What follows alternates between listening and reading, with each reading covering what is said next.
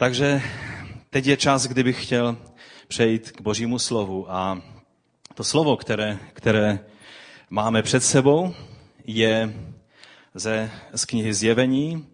Hle, stojím u dveří a tluču. Kdokoliv uslyší můj hlas a otevře mi dveře, vejdu k němu. Stále ještě mluvíme o koinoni. Já doufám, že to slovo už zdomácnilo mezi námi. Že už tady není člověka, který by toto slovo neznal. Tak jako všichni křesťané znají slovo agape, protože je to slovo láska. I když poznat, co všechno znamená to slovo, ještě by určitě dalo práci, ale já věřím, že slovo koinonia stejně tak zdomácní mezi námi. Nejenom to slovo, ale že se skutečně staneme obecenstvím, které, které má úzký vztah s Bohem a které je společenstvím Božího lidu jedni vůči druhým. Takže stále pokračujeme v tom tématu a dnes budu e, mluvit o potřebě e, a důležitosti zůstávání v obecenství s pánem. Je to základ toho, abychom mohli mít společenství s božím lidem, abychom mohli být tělem Kristovým, tak to důležité je, aby naše obecenství bylo zakotveno v našem velice úzkém, blízkém, až se dá říct intimním vztahu s naším pánem. A začnu takovým příkladem, obrazem, který znají asi všichni křesťané. Eh, na evangelizacích se používá, abych poprosil tu prezentaci. Eh, na evangelizacích se často mluví velmi, velmi tak eh, citově a dojemně o tom, jak Ježíš stojí u dveří našeho srdce a klepe. A jak mu máme udělat laskavost a, a on stojí venku a je tam tma a zima a jak mu máme udělat laskavost, aby mohl vstoupit do, eh, otevřít mu dveře našeho srdce, aby mohl vstoupit dovnitř. Možná to dobře nevidíte, já zhasnu ty světla tady aspoň. Tady tyto. Jestli můžete tam tež zhasnout ty světla. A tak eh, tento obraz se používá velice, velice eh, často a, a vlastně už, už od nepaměti. Znáte to, že? Určitě, kdo jste trošku díl křesťanem, tak jste to určitě někde slyšeli, nebo na nějaké evangelizaci. Nebo mluví se o tom eh, přijmout Ježíše do srdce, eh, otevřít mu dveře svého srdce. To jsou pojmy, které se často na evangelizacích používá. A je to samozřejmě i hodně způsobeno tímto nádherným obrazem, který eh, namaloval Holman Hunt, který byl eh, v době viktoriánské eh, takovým dost kontroverzním malířem, protože byl upřímně věřícím a tak jiní malíři ho moc neměli v lásce. A když namaloval tento, tento nádherný obraz, on, ho, on se tak chtěl vřít do toho obrazu, že on ho maloval jenom po tmě, jenom v noci, aby, aby skutečně to všechno, co, co vnímal, aby to bylo noční prostředí, protože chtěl ukázat tu, tu prostě tmu venkovní, noční a to, jak Ježíš klepe na dveře a chce dovnitř. A když to ukázal svým přátelům, malířům a kritikům ten obraz, tak najednou jeden z nich říká, Holmane, ale ty si na něco důležitého úplně zapomněl. Ty dveře nemají kliku. Všimli jste si, že? Tam, nejsou, tam není klika. Ono, každá drobná věc má symboliku na tom obraze. I, I ty rostliny, které tak rostou do těch dveří, to byla první věc, které si všimla, myslím, Felicia, jak se podívala na ten obraz. Tam jsou ty rostliny, co oni můžou znamenat? Že ty dveře se příliš často neotevírá, že? A když, když mu řekl ten, ten, ten, ehm, ten, ten druhý malíš, který ho chtěl skritizovat, Holmene, ty, ty jsi úplně zapomněl na kliku, tak mu říká, ne, ne, ne, to jsou dveře lidského srdce. A pán, který je světlem tohoto světa, stojí venku a tluče a ta klika je zevnitř. Ta, je, ze, ta klika je zevnitř, tom, tu musí použít člověk. A samozřejmě tento obraz je, je nádherný a je skutečně e, ukazuje na to, že ta klika je zevnitř. To je pravdivé. Ale eh, jakkoliv je ten, ten příměr s neobráceným člověkem z tohoto světa, ke kterému přijde pán Ježíš zaklepe a on mu otevře a přijme ho do svého života, jakkoliv je hezký a jakkoliv možná mnohým lidem i pomohl nějak tak, tak se natchnout pro to, otevřít své srdce pro Ježíše a přijmout ho, tak eh, tento obraz není moc biblický. Není eh, tento příklad v takovém kontextu použitý, není eh, a jeho interpretace vlastně není biblická. Víte, zaprvé to trošku ukazuje takovou, takovou nějakou, že se přivádí člověk. Já jsem s tím vždycky měl problém. Na evangelizaci, když jsem slyšel, jak to někdo tak rozpracoval a vlastně ukazoval, jak, jak vlastně pomalu děláme Ježíši milost, že ho pozveme do srdce a že on konečně z té samoty venku a z té tmy se může dostat do teploučka a světla a do, eh, dovnitř našeho srdce, tak vždycky mi na tom tak něco nesedělo, ale tak neuměl jsem to tak docela uchopit a pojmenovat, ale eh, spíše jsem ten příklad moc nepoužíval pro tuto věc. Pro mě přijetí Pána Ježíše znamená složit celou svou důvěru v Pána, kapitulovat ve svém životě, prosit ho na kolenou prosit ho úplně, úplně z posledních síl svého života ho prosit, pane, buď mi milostiv. A ne, tak, tak já pootevřu trošku ty dveře svého srdce a, a jsem hvězda, protože všichni mi tleskejte, já jsem přijal Pana Ježíše do svého srdce. A to je tak asi to jediné, co ten člověk udělá a pak celý život samozřejmě běží dál podle scénáře, který nic na jeho životě nezmění, jeho priority zůstanou stejné, jeho, jeho životní vášně zůstanou stejné, jde si prostě dál svým životem. Ale v srdci tam někde hluboko schovaného má Pána Ježíše.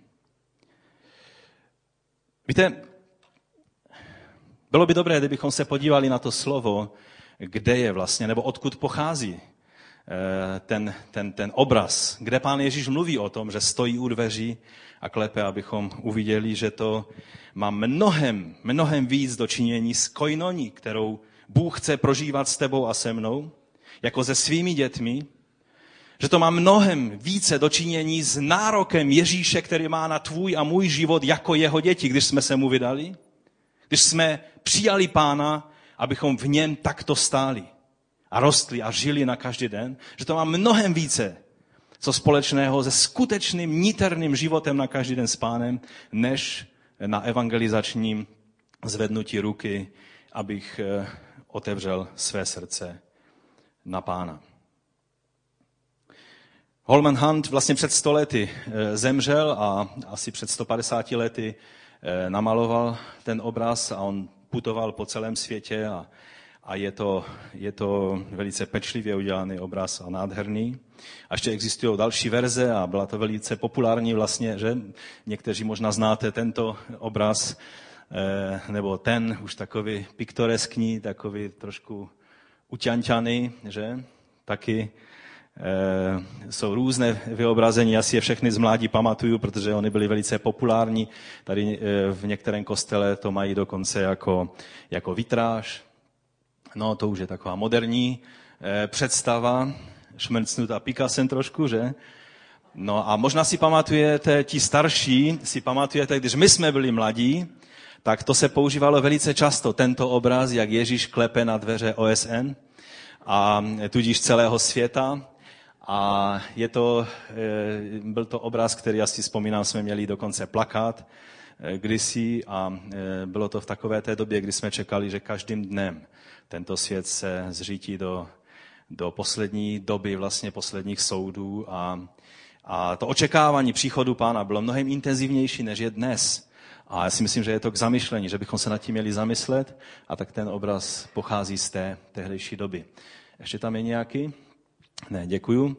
Těch obrazů je spousta, mohli byste, mohli byste najít různé vyobrazení, které vlastně napodobují eh, ten Hantův eh, obraz, eh, jak Ježíš klepe na dveře.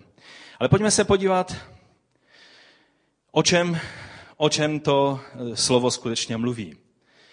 O čem je tento, tento text skutečně.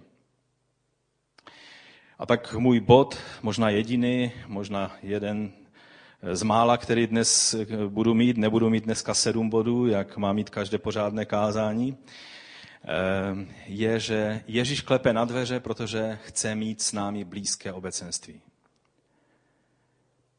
Tento text, který máme před sebou, je z knihy Zjevení, z jedné z těch epištol nebo z těch dopisů, které pán Ježíš eh, vyslal poslům nebo andělům těch sedmi církví z Ázie. A tento zrovna je z toho posledního dopisu a ten byl komu? Laodikejské církvi. Budu mluvit, ano, máte pravdu, nebudu mluvit o filadelské církvi, nebudu mluvit o smyrnenské církvi, budeme mluvit o laodikejské církvi. Protože církev dnešních dnů, neříkám, že zrovna jenom my, křesťanské centrum, že jsme v tom nějaká výjimka, ale stav dnešní církve je velice podobný laodikejské církvi. A to slovo bylo k laodikejské církvi. Zjevení 3. kapitola od 14. verše. Andělu církve v Laodikeji napiš, toto praví Amen, ten věrný a pravý svědek, prvopočátek božího stvoření. Znám tvé skutky. Nejsi studený ani horký. Kež bys byl studený anebo horký. Ale že jsi vlažný, ani studený, ani horký, vyplivnu tě ze svých úst. Říkáš totiž, jsem bohatý, zbohatl jsem, nic nepotřebuji. A nevíš, že jsi ubohý, politování hodný, nuzný, slepý a nahý. Radím ti, aby jsi ode mě, ode mě koupil zlato přetavené v ohni. Abys byl bohatý. A bílé roucho, abys byl oblečen. A neukazovala se hanba tvé nahoty. A své oči pomáš mastí, abys viděl. Já všechny, které miluji, kárám a vychovávám. To je jenom, když by někdo byl na pochybách, jestli pán Ježíš zanevřel na laodikejskou církev, anebo ji miloval. On ji miloval možná víc než všechny ostatní církve. Rozhodli se tedy, je boží rada, rozhodli se tedy, a čím pokání. Ale stojím u dveří a tluču. Vidíte ten kontext? Ale stojím u dveří a tluču. Kdokoliv uslyší můj hlas a otevře mi dveře, vejdu k němu a budu s ním večeřet a on se mnou. Kdo vítězí, tomu dám usednout se mnou na mém trůnu, jako jsem i já zvítězil a usedl na, se svým otcem na jeho trůnu. Kdo má uši, slyš, co duch praví církvím. A mohli bychom říct, kdo má uši a je bdělý, ať slyší. Ať uslyší to Ježíšovo klepání. Tady celou dobu mluví Ježíš k celé církvi, ale když mluví, že stojí u dveří a tluče, pak říká a kdokoliv. To znamená, že nejedná se tolik o to, aby to slyšeli jako celek církev, i když je to k celé církvi slovo, ale celá církev to uslyší tehdy, když se najdou ti jednotlivci, kteří uslyší to jeho klepání a uvědomí si situaci a otevřou mu dveře. Dveře obecenství. Protože tam je potom řečeno a budu s ním večeřet a on se mnou. Když si uvědomíme, jak důležitý význam v té tehdejší době mělo obecenství u stolu. Jak jsem už citoval, že ten rabín, jeden ze známých rabínů eh, vlastně té doby eh, po pánu Ježíši, tak říkal, tam, kde je Tora, je vždy jídlo. A má být. Ale taky, kde je jídlo, má být Boží slovo, má být Tora. Jsou to spojené věci.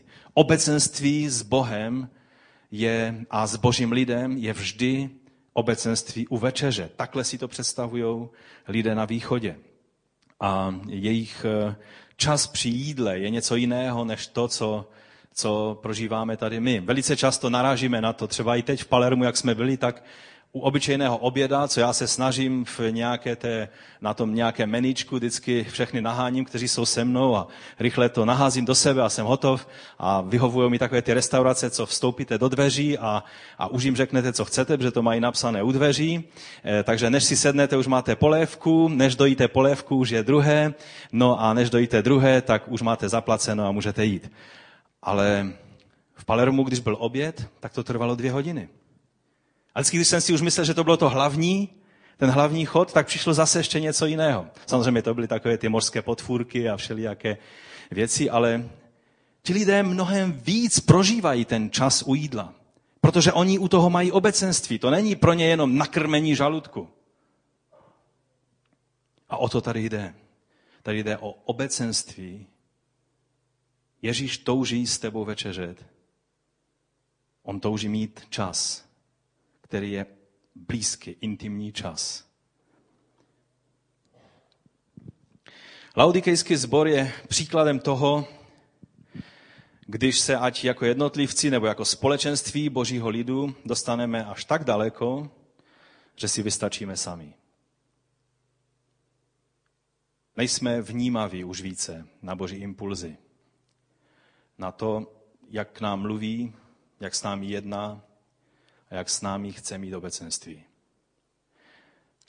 Ten příklad nám ukazuje velice hrozivou situaci, kdy církev je tak soběstačná a spokojená v sobě, jednotlivci v té církvi se cítí tak, tak jistě a spokojené, spokojeně se svým životem v pánu, že k tomu ani pána nepotřebují.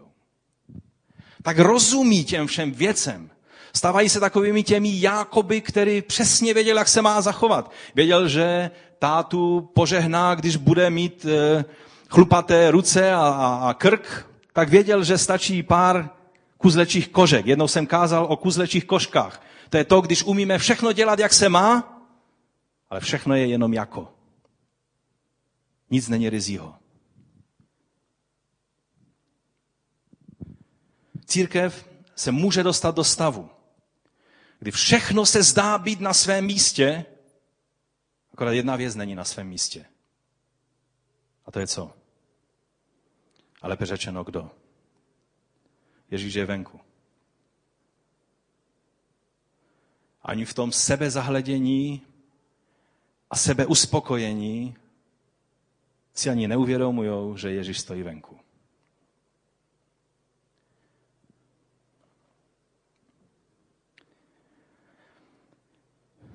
Tady v Laodikaji to skončilo skutečně tak, že Ježíš jim musel říct, stojím venku u dveří.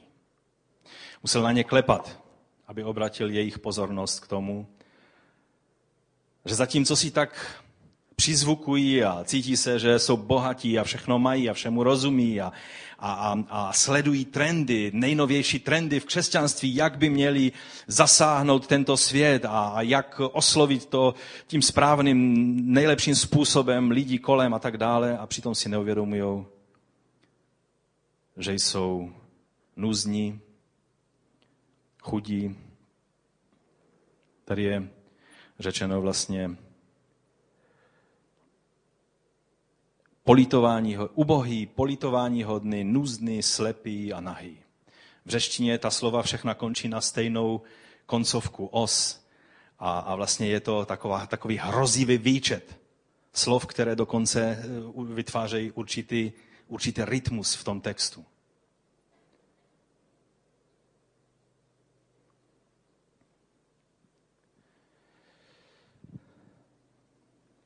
Takže není to obraz lidského srdce, které se potřebuje obrátit ke Kristu a vpustit je do svého srdce, ale obraz soběstačného křesťana nebo celého sboru, který už zapomněl na to, jak vnímat Boží oslovení, jak být v úzkém obecenství s pánem a potřebuje se zoufale k tomu vrátit.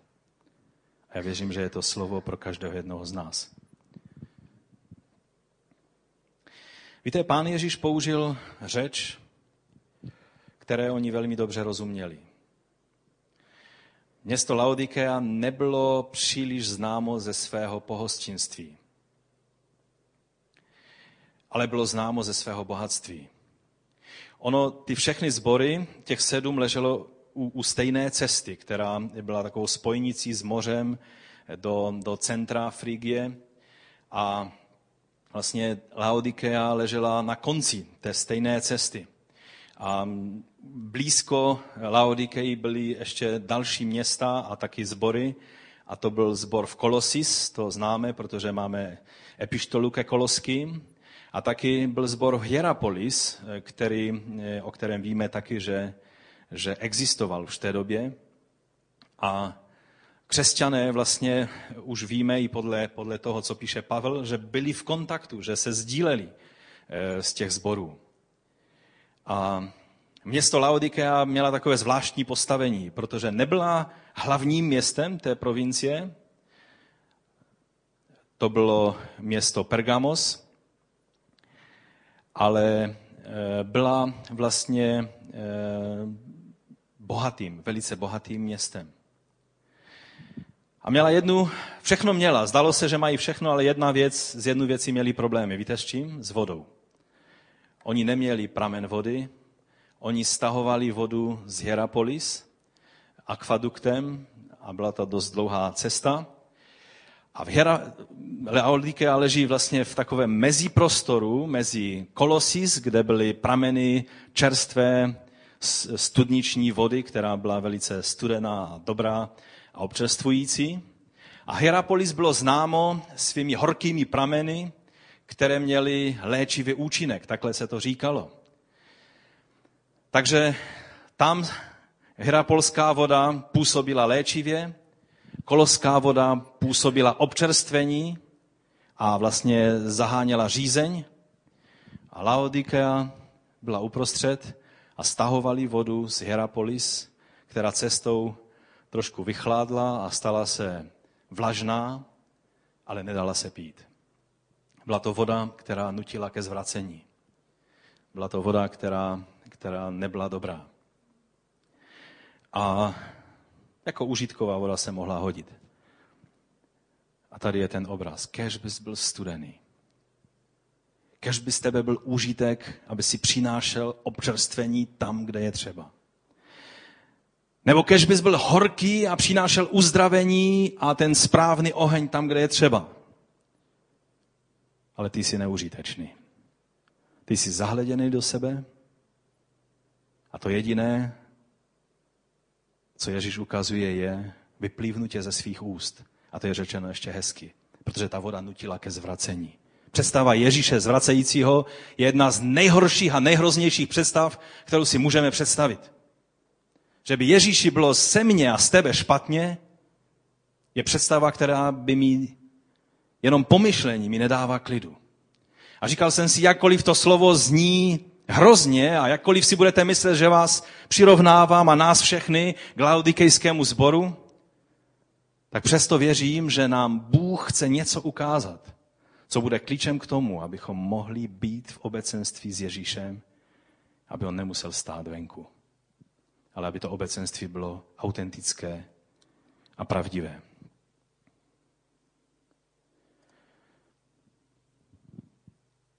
Ta vlažnost ukazuje na nepoužitelnost. Ukazuje na duchovní vyprázdněnost, neplodnost, neschopnost akce pro Boha. Je to jako když pán Ježíš v kázání nahoře mluvil o soli která je sice úžasná a nádherně vybělená, ale která ztratila svou slanost. Má to už 5.13. Vy jste sůl země. Kdyby sůl ztratila svou chuť, čím se zas osolí? Čím chcete osolit sůl, když sůl není slaná? Nebude k ničemu. Jen se vyhodí ven a lidé ji pošlapou. Když křesťané jen tak bezmyšlenkovitě kopírují tento svět, jsou k ničemu jen k tomu, aby se po nich šlapalo. Když nemáme v sobě slanost soli, když sůl ztratí svou slanost, nevím, jak se to může stát, ale asi zřejmě jo, pak je k ničemu. Dnes svět mluví s úsměškem o církvi. Proč? Protože sůl ztratila svou slanost. Dnes lidé s hrůzou sledují, co všechno se v církvi může dít na jedné straně a z druhé strany jsou v šoku z toho, co se děje zase mezi těmi křesťany, kteří jsou natření a tváří se, že skutečně rozumí všemu, o čem je Bůh. A mluví o moci, o veliké moci Ducha Svatého, o těch všech věcech, ale je to jenom póza. Sůl, když ztratí svou slánost, čím ji osolíme? Když křesťan jenom bezmocně a bezmyšlenkovitě kopíruje tento svět, k čemu je? Římanům 12.2. Nenechte se formovat tímto světem. Nenechte se formovat. Nepřipodobňujte se ve své formě, ve svých názorech, ve svých prioritách, ve svém jednání, v tom, jak vidíte věci kolem sebe tímto světem. Raději se nechte proměňovat obnovou své mysli, abyste dokázali poznat, co je Boží vůle, co je dobré, náležité a dokonalé. Dnešní křesťanství, já věřím, a je to věc, která, kterou možná e, už jsem vícekrát zdůrazňoval, trpí dvěmi nemocemi. Za prvé je to zesvědčelost a snaha přizpůsobit se tomuto světu tak, že schopnost slyšet Ježíšův hlas se sníží na nulu. Jednou jsem slyšel, myslím, že to Bohuž Sikora řekl, že mluvil s jedním pastorem z Ameriky a on mi říká, víš, všechny ty systémy seeker friendly a jak se přizpůsobit těm hledajícím, aby, aby oni mohli tak postupně se osmělit s tím církevním prostředím a postupně tak nějak mezi nás zapadnout a začít vnímat to všechno, co, co, co, co by měli vnímat a tak dále. Že jsou obrovské studie o církevním růstu a o těch všech věcech. On říká, ten pastor mu řekl, jsou to skvělé věci. Ale jedno jsem si všimnul. Když se fascinujeme pro ty věci, ztrácíme schopnost slyšet Boha. Stále méně a méně jsme schopni slyšet ty jeho impulzy. Když on chce projevovat svoji iniciativu a někdy nám chce, nás chce nechat udělat něco, co je úplně proti proudu toho, jakým směrem jde tento svět. Někdy chce po nás věcí a mně se to stalo mnohokrát, kdy jsem říkal, pane, když udělám tohle, tak je to konec. To není ke zbudování, to, se všechno, to, to všechno jde opačným směrem. A Bůh nám v takových chvílích chce ukázat, že On tomu rozumí lépe než my sami. Nejsme soběstační. Laodikea byla soběstačná, ale my nejsme soběstační.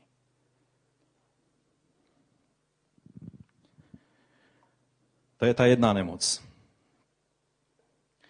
A pak jsou další křesťané na druhé straně toho spektra, kteří nečtou svoji Bibli. Proč by taky četli? Vždyť jim všechno Bůh zjevuje. Vždyť oni mají rozhovory s anděli a s Bohem kdykoliv chtějí, jen tak. Mně se dvakrát v životě zjevil anděl. Jednou to bylo mimo sen, jako v noci, ale, ale když jsem nespal. A z té hrůzy toho setkání, z té síly toho setkání jsem celou noc nespal. Po druhé to bylo ve snu a bylo to tak silné, a to poselství bylo tak silné, že jsem se probudil a už jsem taky nespal. Ale jsou lidé, na které hlasy mluví furt. A mají furt zjevení. A co jedno, to je větší. Ale když jim chcete něco zacitovat z Bible, tak nemají ponětí, o čem mluvíte a kde je to napsáno, protože oni Bibli neznají. Nečtou.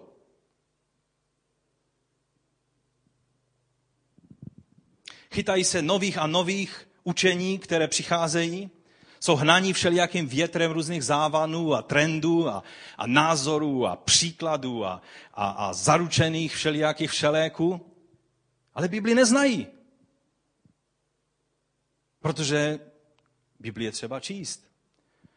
A každý, kdo čte Bibli a chce ji přečíst za rok, tak ví, že to je určitý, určité množství, tři, čtyři kapitoly denně, které je třeba přečíst, abyste Bibli přečetli za rok.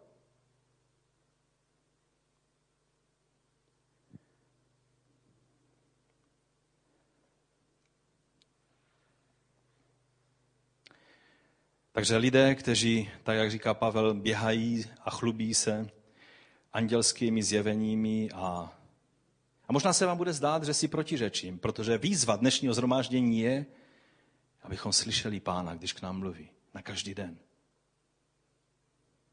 Ale to není o tom. O těch věcech, o kterých mluvím, to jsou lidé, kteří nemají ponětí o tom, kde je pán a co mluví. A on stojí často venku a klepe na jejich dveře, protože na něho nemají čas. Že jsou tolik fascinovaní těmi všemi novými věcmi, které vstřebávají a chytají od každého možného člověka, který jenom trošku vypadá duchovně. A přitom o duchovnosti ten člověk ani neslyšel a to jediné, co u něho je, je fanatismus, který je zničující a nemocný a lidé se toho chytají. Mluvím tak ostra slova proto, protože vás chci varovat, protože dnešní doba je plná těchto věcí. A když nám Bůh nedá milost, abychom se orientovali, abychom se drželi Jeho, tak se ztratí každý člověk, který se nebude držet Pána. Tyto nemoci, dvě, krajní, a samozřejmě je spousta odstínů mezi tím, způsobují, že nejsme schopni zdravě růst v poznání Pána a v následování jeho vedení.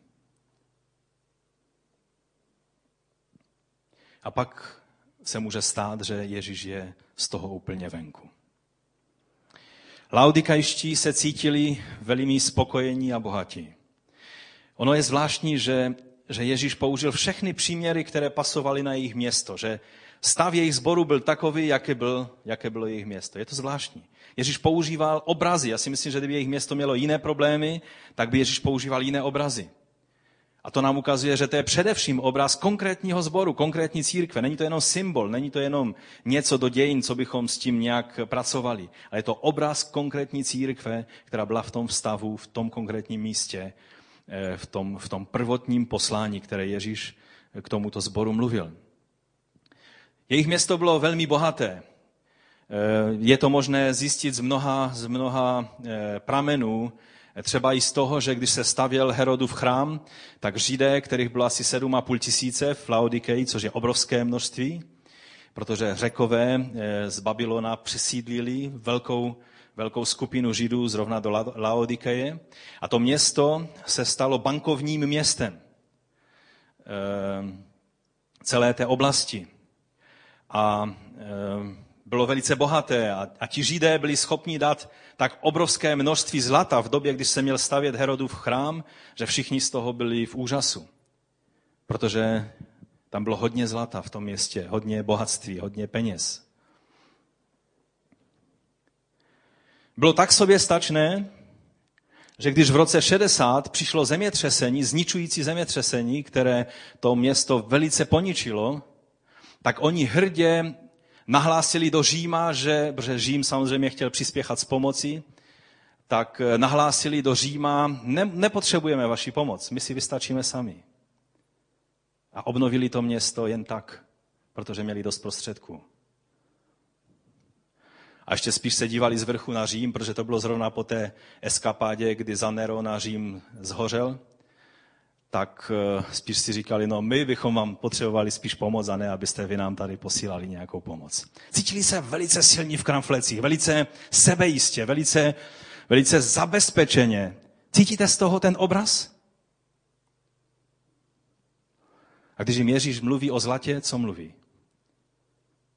Kupte si u mě zlata. Myslíte si, že máte dost zlata? Kupte si u mě zlato. V ohni přečištěné On ukazuje, že někdy si myslíme, že máme zlato, ale když je to zlato pocházející od nás samotných, není to to zlato, o kterém mluví pán. Zlato představuje víru.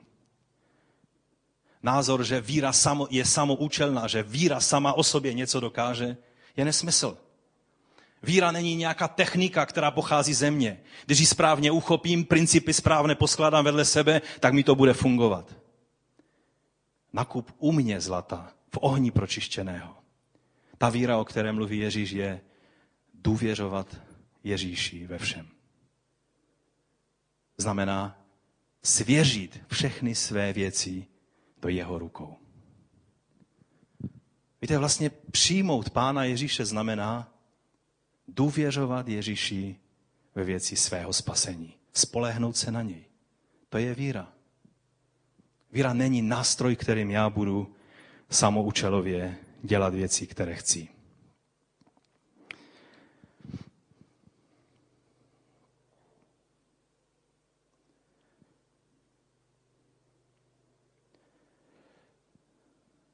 Vidíme, že ten vztah důvěry je velice v Božím slově propojen se slyšením jeho hlasu. S tím, že dokážeme vnímat ty signály, ty impulzy z jeho strany.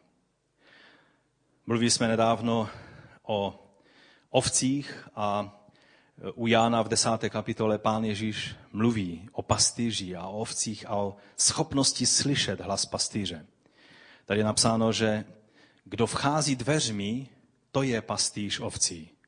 Tomu vrátně otvírá a ovce slyší jeho hlas a on své ovce volá jménem a vyvádí je.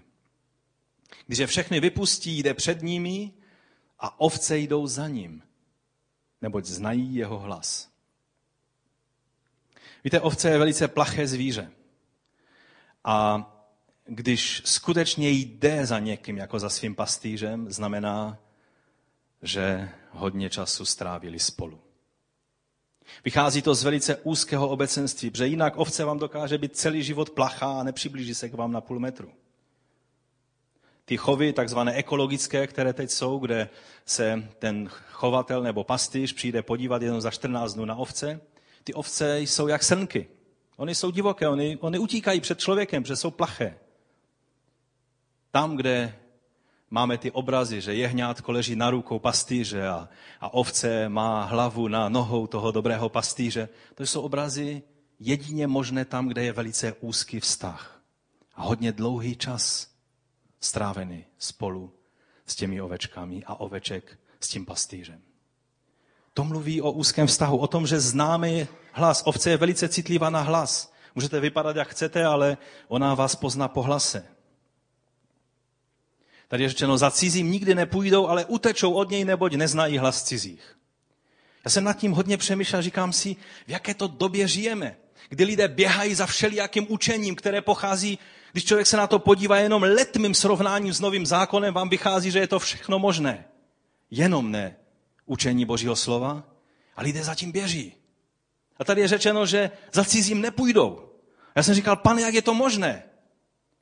Teď my jsme jak ovce, které běží za hlasem kohokoliv jiného a když promluví pán, tak se tváříme jak učedníci. Když na ně pán promluvil na jezeře, oni si myslí, že je to nějaké zjevení, že je to nějaké strašidlo.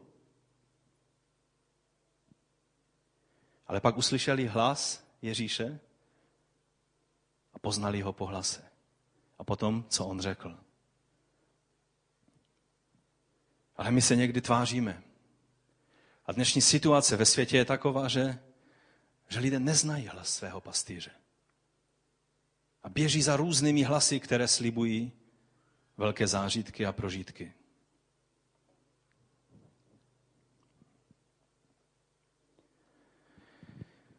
A tak moje otázka je, kdy jsi byl naposledy osloven pánem? Ať sloven z Bible, z kázání, na modlitbách, ve tvé komůrce.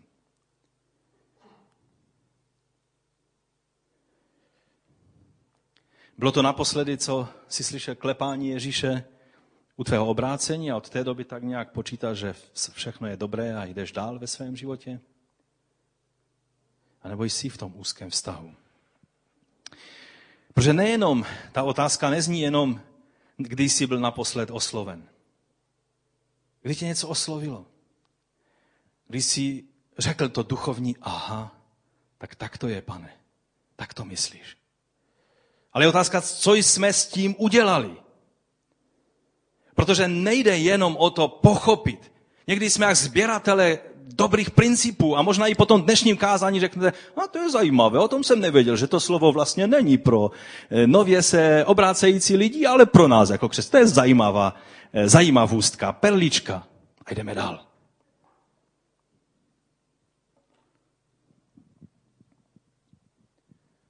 Ale když slyšíme jeho oslovení, co s tím uděláme?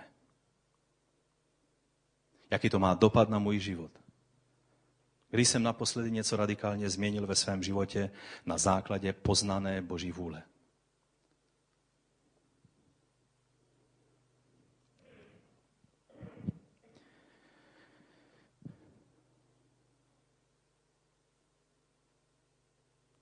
Kdy jsme naposledy udělali inventuru ve svých prioritách na základě Božího slova, Božího oslovení. Kdy jsme naposledy korigovali své zájmy, známosti a různé další věci na základě jeho oslovení. Všimněte si, že na závěr Ježíš tu církev vyzývá, aby se znovu stali horliví a činili pokání ze své vlažné soběstačnosti. Ten 19. verš, jestli si to otevřete ve svých biblích, je velice zajímavý. Mě by zajímalo, jestli to je ve všech překladech stejně. Co tam je nejdříve? Je tam horlivost nejdříve, anebo pokání? Jak to je v jiných překladech? Jak to je ve staré dobré kralické Biblii? Má tu někdo ještě kralickou Biblii? Máš kralickou Biblii? Mhm. Čili horlivost je první a pokání je druhé, jo?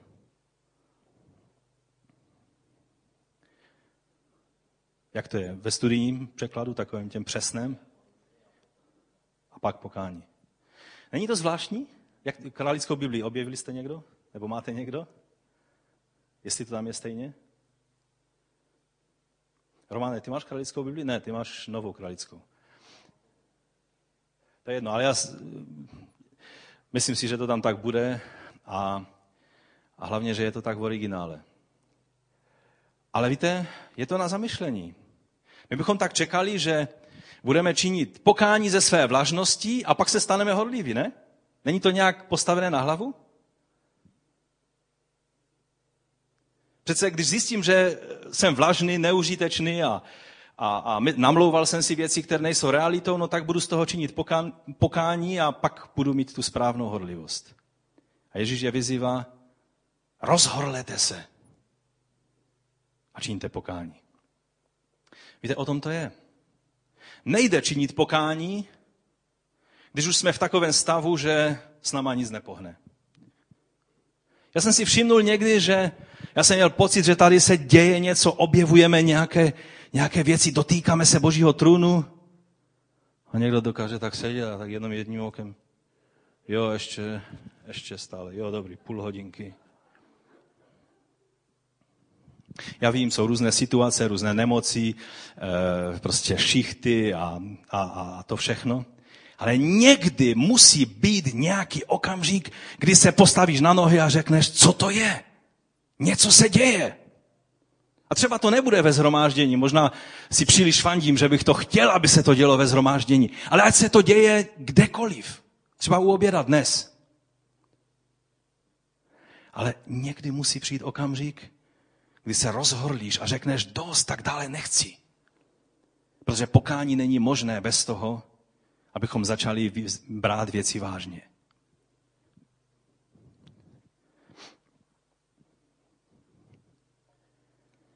A proto tam je takové to zvláštní slovo použito. Rozhorli se tedy a čiň pokání.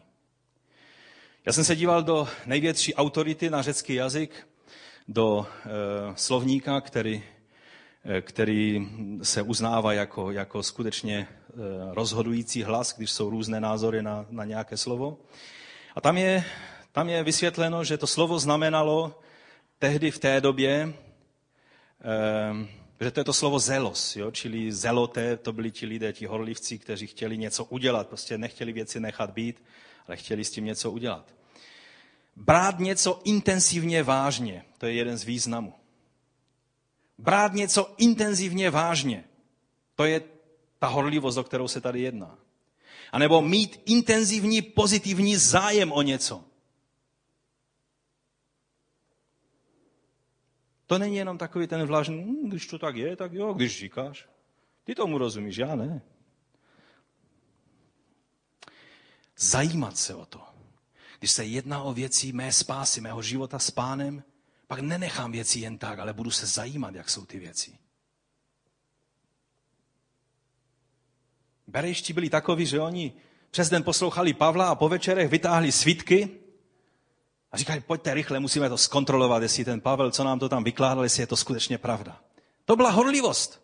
Oni toužili přijít věcem na kloup. Intenzivní zájem o něco. Samozřejmě i to má tu druhou negativní stránku, mít třeba silnou žárlivost. K té žárlivosti vlastně eh, v tom pozitivním významu máme, máme provokovat své bratry z Židů, že? To je, to je náš úkol jako pohanů, že máme tak, mít takový vztah s pánem, že oni si řeknou, teď je to náš Bůh, co ti pohané se tlačí k tomu našemu Bohu. A přivede je to k tomu, že začnou hledat pána. To je tam to stejné slovo použito. Takže abychom mohli činit pokání ze své vlažné, nečinné soběstačnosti, neschopné slyšet Ježíšův hlas, k tomu je třeba se trošku rozhodlit. Ne trošku, hodně. Zapálit se. Uvědomit si, že dál už to tak nejde. Něco se musí stát v mém životě, pane. A to je vlastně pak pokání. Židé, stejně jako křesťané, já to moc nepoužívám, protože se mi zdá, že se to bere někdy příliš daleko. Knihu Píseň písní používají v obraze vztahu mezi Bohem a Izraelem a křesťanem mezi Bohem a nevěstou, čili církví Kristovou. Eh, já, já eh, jsem přesvědčen o tom, že především je to nádherný, eh, nádherná báseň o vztahu manžela a manželky, to je ta základní rovina, ale samozřejmě existují tam určité principy, které ukazují na, na vztah eh, Boha a jeho lidu, obecně vzato. A Židé právě jedno slovo, kde se mluví o tom, že ten manžel přichází a klepe na dveře. Otevří mi, má mila. A snaží se dostat eh, k ní do, do toho, eh, do, do toho vztahu. A ona teď přemýšlí, a tak dlouho jí to trvá, než vlastně eh, ta láska se vzbudí v ní a jde ke dveřím a když otevře ty dveře, tak eh, ten manžel už je pryč. A oni používali to slovo, že to ukazuje na vztah Boha k Izraeli a výzva k pokání, aby Izrael činil pokání z toho, že není v úzkém níterném vztahu se svým Bohem. A stejně tak se používá i e, křesťanští už církevní otcové používali tento příměr k tomuto slovu tady. Že je to výzva, vlastně, že, že Ježíš použil ten, ten příměr ze starého zákona, aby ukázal tu touhu po obecenství se svým lidem. Je v tom cit, je v tom to rozhorlení, je v tom, je v tom i ta žárlivost. Přece když je možné mít užší vztah s pánem, proč bych se spokojil jen s tím takovým běžným? Někdy si říkáme, a proč zrovna na mě ukazuješ? Teď já, a co, co ti druzí? Teď já žiju jako všichni ostatní. Když Ježíš se zeptal Petra, Petře, miluješ mě? Přirozená lidská reakce byla co? Pane, a co tam ten učedník? Když Bůh jedná s tebou, neptej se, co ten druhý učedník ale prostě dovol pánu, aby se domluvil s tebou. Nikdy tu laťku neber podle toho, co je průměr mezi křesťany dnes. Kdyby, kdyby to takhle se mělo brát, pak by nikdy žádná reformace nebyla. Luther by se podíval na průměr kolem sebe a řekl, jsem mírně nad průměr, je to v pohodě. Ne. On řekl, bože, jestli jsi na nebi, něco se musí stát. Ta církev jde špatným směrem, něco se musí stát. Se mnou a pak i s celou církví. Ať mě to třeba stojí život. On nebyl žádný odvážlivec. Když jel na setkání s panovníkem, tak mluvil silná slova a slova víry a, a odvážná slova, ale když pak přijel a řekli mu, tak běž, tady je brána a projdi tou bránou, tam tě už čekají, tak se mu rozklepali kolena a říkal, že nevěděl, co má mluvit. Ale pak, když se postavil před panovníka, duch boží na něho spočinul a byl odvážný jako lev. Ale od přírody to byl takový tvrďas na pohled, ale měl ustrašené srdce, jako každý z nás. Ale když se má něco stát, když mám prožít něco, co způsobí, že budu blíž mému pánu, pak musím se proto rozhodlit a toužit potom. Jak nakládáme s Ježíšovým oslovením? Hýbe to s námi, dělá to s námi něco. Jednáme podle toho. Když klepe, otevřeme, uděláme závěry z toho, co jsme od Boha poznali a přijali. Ke Koloským čteme, že když jim Pavel v těch pozdravech tam píše, eh, já vám to přečtu raději, než abych to vykládal. Pozdravuje vás Kristus služebník Epafras, váš krajan. Zdá se, že Epafras byl ten, ten boží nástroj, který přivedl i Laodikejské k pánu. Neustále za vás bojuje na modlitbách, abyste se zralostí a pevným přesvědčením stáli ve veškeré boží vůli. Epafras asi věděl, v čem mají problém. A za to se modlil mohu dosvědčit, jak moc se namáhá pro vás i pro ty, kdo jsou v Laodikeji a v Hierapoli. Tady jsou tam města vyjmenována. Pozdravuje vás milovaný lékař Lukáš, to je nám dobře známý Lukáš, který napsal Evangelium i skutky. A také Démas. Pozdravte sourozence v Laodikeji i nymfu a církev v její domě. Tady se zmiňuje o, té, o tom zboru, který byl v Laodikeji. Ale pak tady je velice zvláštní věc až, už, až u vás bude tento dopis přečten, zaříďte, ať je přečten také v laodikejském sboru. Tady vidíme, že apoštol Pavel věděl, že ty jeho dopisy nejsou jenom dopis, který má platnost pro tu chvíli, aby byl přečten v tom sboru, kde ho poslal, ale že mají platnost pro církev, že ho mají přečíst i jiné sbory. Takže ten dopis, který byl napsán Koloským, měli přečíst v Laodikeji, měli zařídit to, aby byl přečtený v Laodikeji a pak říká co? A vy zase přeštěte ten laodikejský. Ukažte mi laodikejský dopis, ať si ho přečteme. Kde je? Máme ho? A vy zase přeštěte ten laodikejský. A Archipovi vyříďte, hleď, abys naplnil službu, kterou si v pánu přijal. Byl nějaký váhavý. Dopis Koloským samozřejmě máme, nemusím vám to doufám vysvětlovat. Znáte epištolu Koloským, ano? Už 2000 let je součástí písma svatého. Už za života apoštola Pavla byl přijat jako součást písma. Eh, měl se číst nahlas, měli ho všichni přečíst, čili zacházelo se s ním stejně už za života Pavla, jako s ostatním písmem, jako se starým zákonem, s Torou. Koloští křesťané si jej přečetli, pak ho dali k dispozici širší církvi. Ale já jsem včera hodně, hodně přemýšlel nad tím laodikejským dopisem. Co se s ním stalo? Když chcete všechny možné teorie křesťanské, co za ty 2000 let vznikly, tak zaprvé samozřejmě vznikly epištoly laodikejským jako podvrhy, že? To je u všeho a vždycky. Eh, Markion tento vyřešil tak, že on řekl, že protože zrovna se mu dostala kopie epištoly efeským, kde nebylo napsané, že je to efeským, tak řekl, to je ten dopis laodikejským, tak ho nazval laodikejským a zařadil ho do svého kanonu.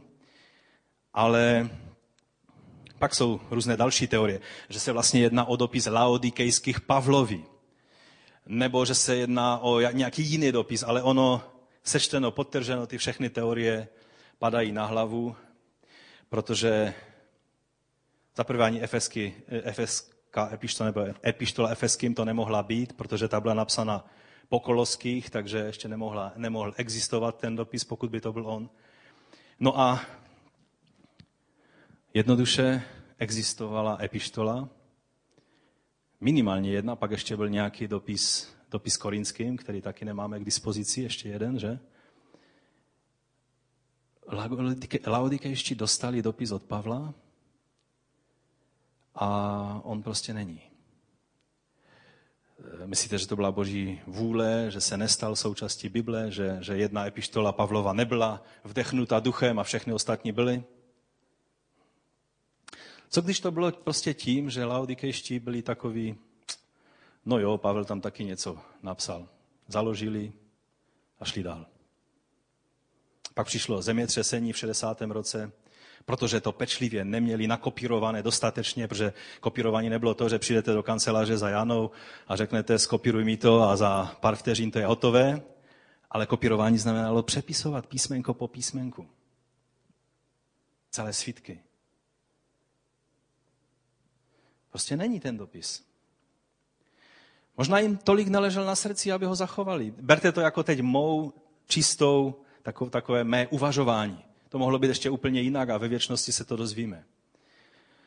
Ale zapadá to do toho obrazu, toho sboru, který už tak nějak, jak říkají eh, američané, been there, done that, byl jsem tam, udělal jsem to všechno, už jsem zažil a co mě ještě může na tom světě překvapit? Pavel napsal dopis, no super, když o nich napsal už hodně.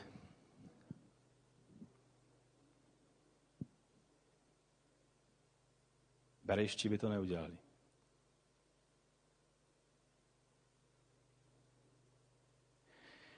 A myslím si, že v tom to je.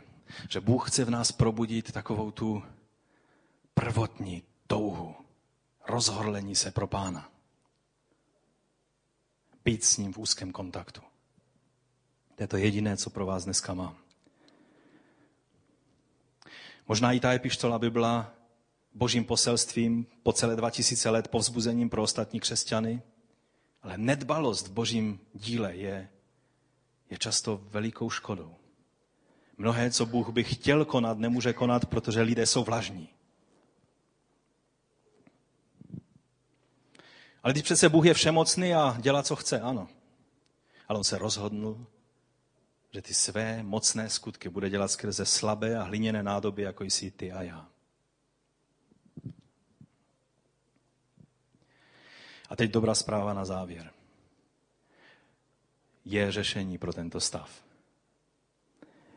Laudikejský sbor nešel na zatracení. Laudikejský sbor není obrazem konce křesťanské církve. Ale i když i mnohé příznaky jsou v dnešní církvi stejné, jak byly v Laodikeji, díky Bohu, že stejná rada, která zabrala na Laodikejské a pokud nás dějiny nemýlí, tak ten sbor existoval ještě několik století a, a měl některé skvělé věci, které se tam staly. Když bylo pro následování v římské říši, jejich pastor musel projít i mučednickou smrtí. Ale oni nezanikli, oni stáli dál a pokračovali. To znamená, že ta slova, která jim Ježíš řekl, že oni jim dali prostor a zařídili se podle toho. Stala se změna. A to je naděje pro dnešní církev, to je naděje pro kácečko, to je naděje pro tebe i pro mě. Že když vidíme určité příznaky toho, co se na nás nalepilo, že je cesta ven. Jaké to řešení je? No když Ježíš klepe, tak mu otevřeme. A vstupme do blízkého obecenství s ním. Je skvělé, že boží napomenutí vždy přichází s řešením. On neříká jenom, jste takový a takový a je s váma konec a už se s váma nebavím. Ale že on říká, jak to tam říká na konci? Kdo zvítězí. A ukazuje nádherné věci. A těm laodikejským křesťanům říká, že, že budou sedět s ním na trůně. A v 19. verši, aby si nemysleli, že on to dělá z nějaké, z nějaké, že si na ně zasednul, tak říká, které milují kárám a vychovávám. Když bych vás, laodikejští křesťané, nemiloval, pak vás nechám být, pak si žijte, jak chcete. V tom svém rádoby bohatství a rádoby e, zlatě a těch rádoby nádherných šatech, protože tam se prodávalo z černé vlny, se prodávala nějaká, nějaká nádherná látka, která byla známa jenom tam odsaď, že dokonce pak celé město se podle toho, se mu říkal, to bylo druhé jméno pro to město. A on říkal, ne, ne, ne, ty, ty, ty roby, které tady dokážete vyprodukovat, jsou sice hezké, ale vy potřebujete bílá roucha. A byl tam nějaký prášek, který se používal na léčení očí a on říká, u mě si kupte masti. Že ta vaše mast, ta se jenom tváří jako lék, ale není to lék. Ale když oni to všechno uviděli, tak poznali jeho lásku. Že je nenechal takovými, jakými byli, které milují, kárám a vychovávám. Rozhodli se tedy a čiň pokání. Musíme se vrátit k autentickému novozákonnímu křesťanství. Víte, hodně o těch věcech přemýšlím teď, když se blíží i e, výročí 100 e, let od založení našeho sboru a celého hnutí. Nedávno jsme měli setkání s e, bratřími z Polska, kde se mluvilo o dalších přípravách a jeden bratr, který je zodpovědný za vytvoření té knihy, která bude napsána o těch počátcích, je to bratr Michnik, historik z Bělska a on říká, jedno mě fascinovalo, jedno mě zaujalo na tom. On říká ti, všichni naši otcové nějakým způsobem jednodušeji přijímali od pána oslovení a reagovali na ně a dělali to, co přijali od pána. A je to u nich všech jako příznačné znamení. Já jsem si najednou vzpomněl na mnohé příběhy, které mi ještě kdysi táta vyprávěl o svém otci, o té první generaci těch, těch našich otců víry. Jak třeba v noci prožil něco, že má jít tam a tam a udělat to a to. A on šel a třeba v některém z těch případů sundával člověka z provazu, který se věšel. A nebo kdybych měl zůstat jenom u své rodiny, abych nezacházel dál. Z druhé strany, eh, děda, vlastně otec eh, maminky, když eh, ještě nebyl zbor v Horní Suché a jeho vlastní sestra umírala, a podle svědectví, které mám v kanceláři, můžete si to přečíst, je to z té doby napsáno, tak ona vlastně vydechla naposledy a byla určitý čas už bez dechu, bez známky života. A on prožil, že je má přijít navštívit a vyzval celou tu rodinu, aby se přiblížili k pánu, aby obnovili svůj vztah s pánem, protože oni ještě tak váhali, nebyli úplně, úplně pevní v pánu. A pak se modlil a najednou přišlo světlo do té místnosti a ta sestra se posadila na posteli a viděla září kolem těch lidí, kteří byli v té místnosti, tak si myslela, že je v nebi, tak začala zpívat jednu pielgrimovou píseň, kterou si myslela, že v nebi se bude zpívat, protože si myslela, že je v nebi, ale ona byla na zemi. A ještě toho dne uvažila večeří těm lidem. A tak si říkám, co když by on si to tak nějak racionalizoval a vysvětlil, no dneska jsem příliš zaměstnaný, on bydlel v Ústroní, tak, tak dneska tam nepojedu, zajedu za týden. Víte, mě to nedává klidu. Já si říkám, teď je napsáno, že pán připravil ty skutky pro nás. My nemusíme vymýšlet žádné dobré skutky. A nedej Bože, abychom si zakládali na dobrý skutci, protože bychom nebyli spaseni, že jak dobří evangelikálové budeme rychle tvrdit. Ale víra má nějaké skutky, které následují. Ježíš připravil skutky pro nás. A je otázka, jestli do nich vstupujeme nebo ne, jestli slyšíme jeho hlas nebo neslyšíme, jestli jsme schopni a ochotní reagovat. Protože když jednou po druhé mluví a nereagujeme, proč by mluvil po třetí, po čtvrté? Přiblíž se ke mně a já se přiblížím k vám.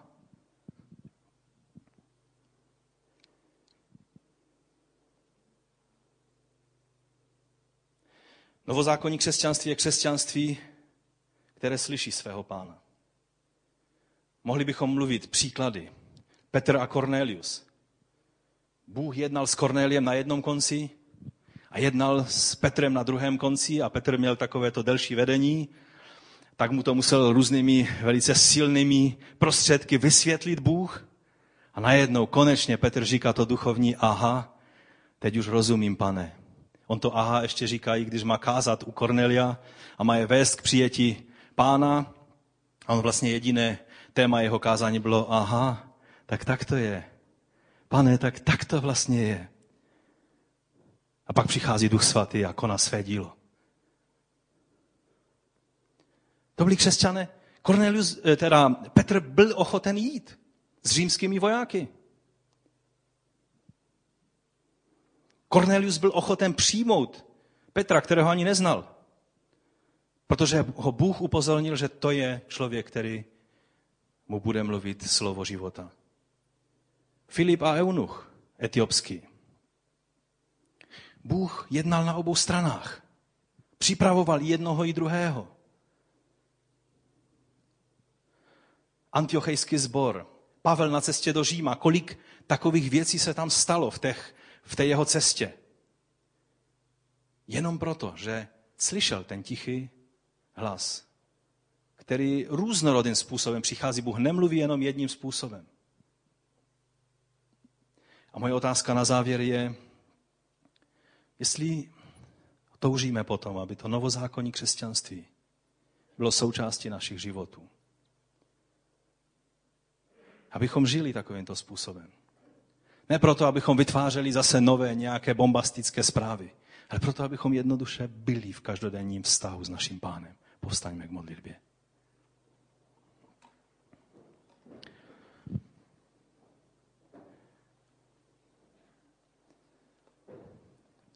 Pane, ty víš, ty víš, ty znáš touhu našich srdcí. A ty víš, kolikrát jsme tak podobní těm našim bratřím a sestrám z Laodikeje. Pane, dej nám milost, aby naše srdce se rozhorlilo po tom úzkém, níterném vztahu s tebou.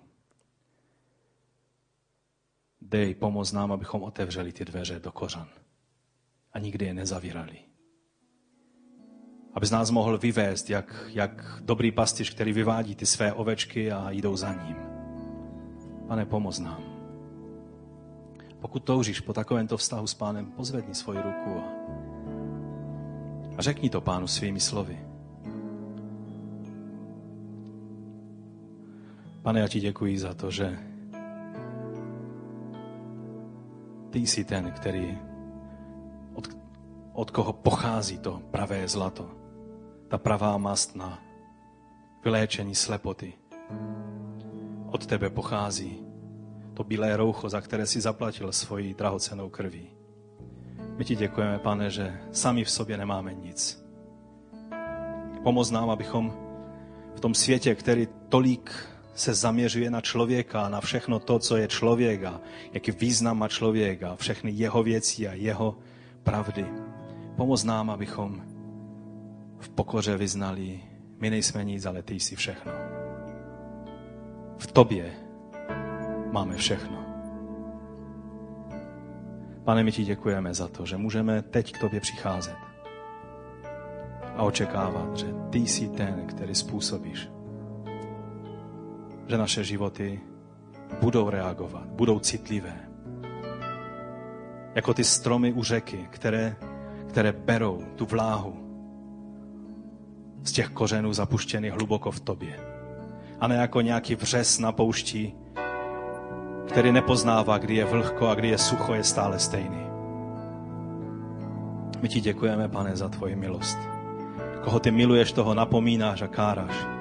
A když to činíš s námi, tak to činíš pro dobro, abychom mohli prožívat ty nádherné věci, které ty dáváš.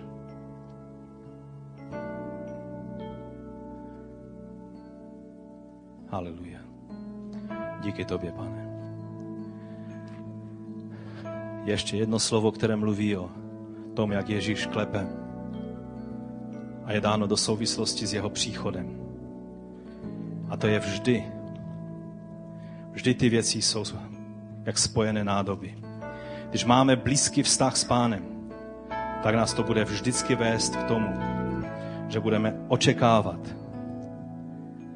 na jeho příchod. Buďte připraveni, je to 12. kapitola eh, Evangelia Lukáše. A vaše lampy ať hoří.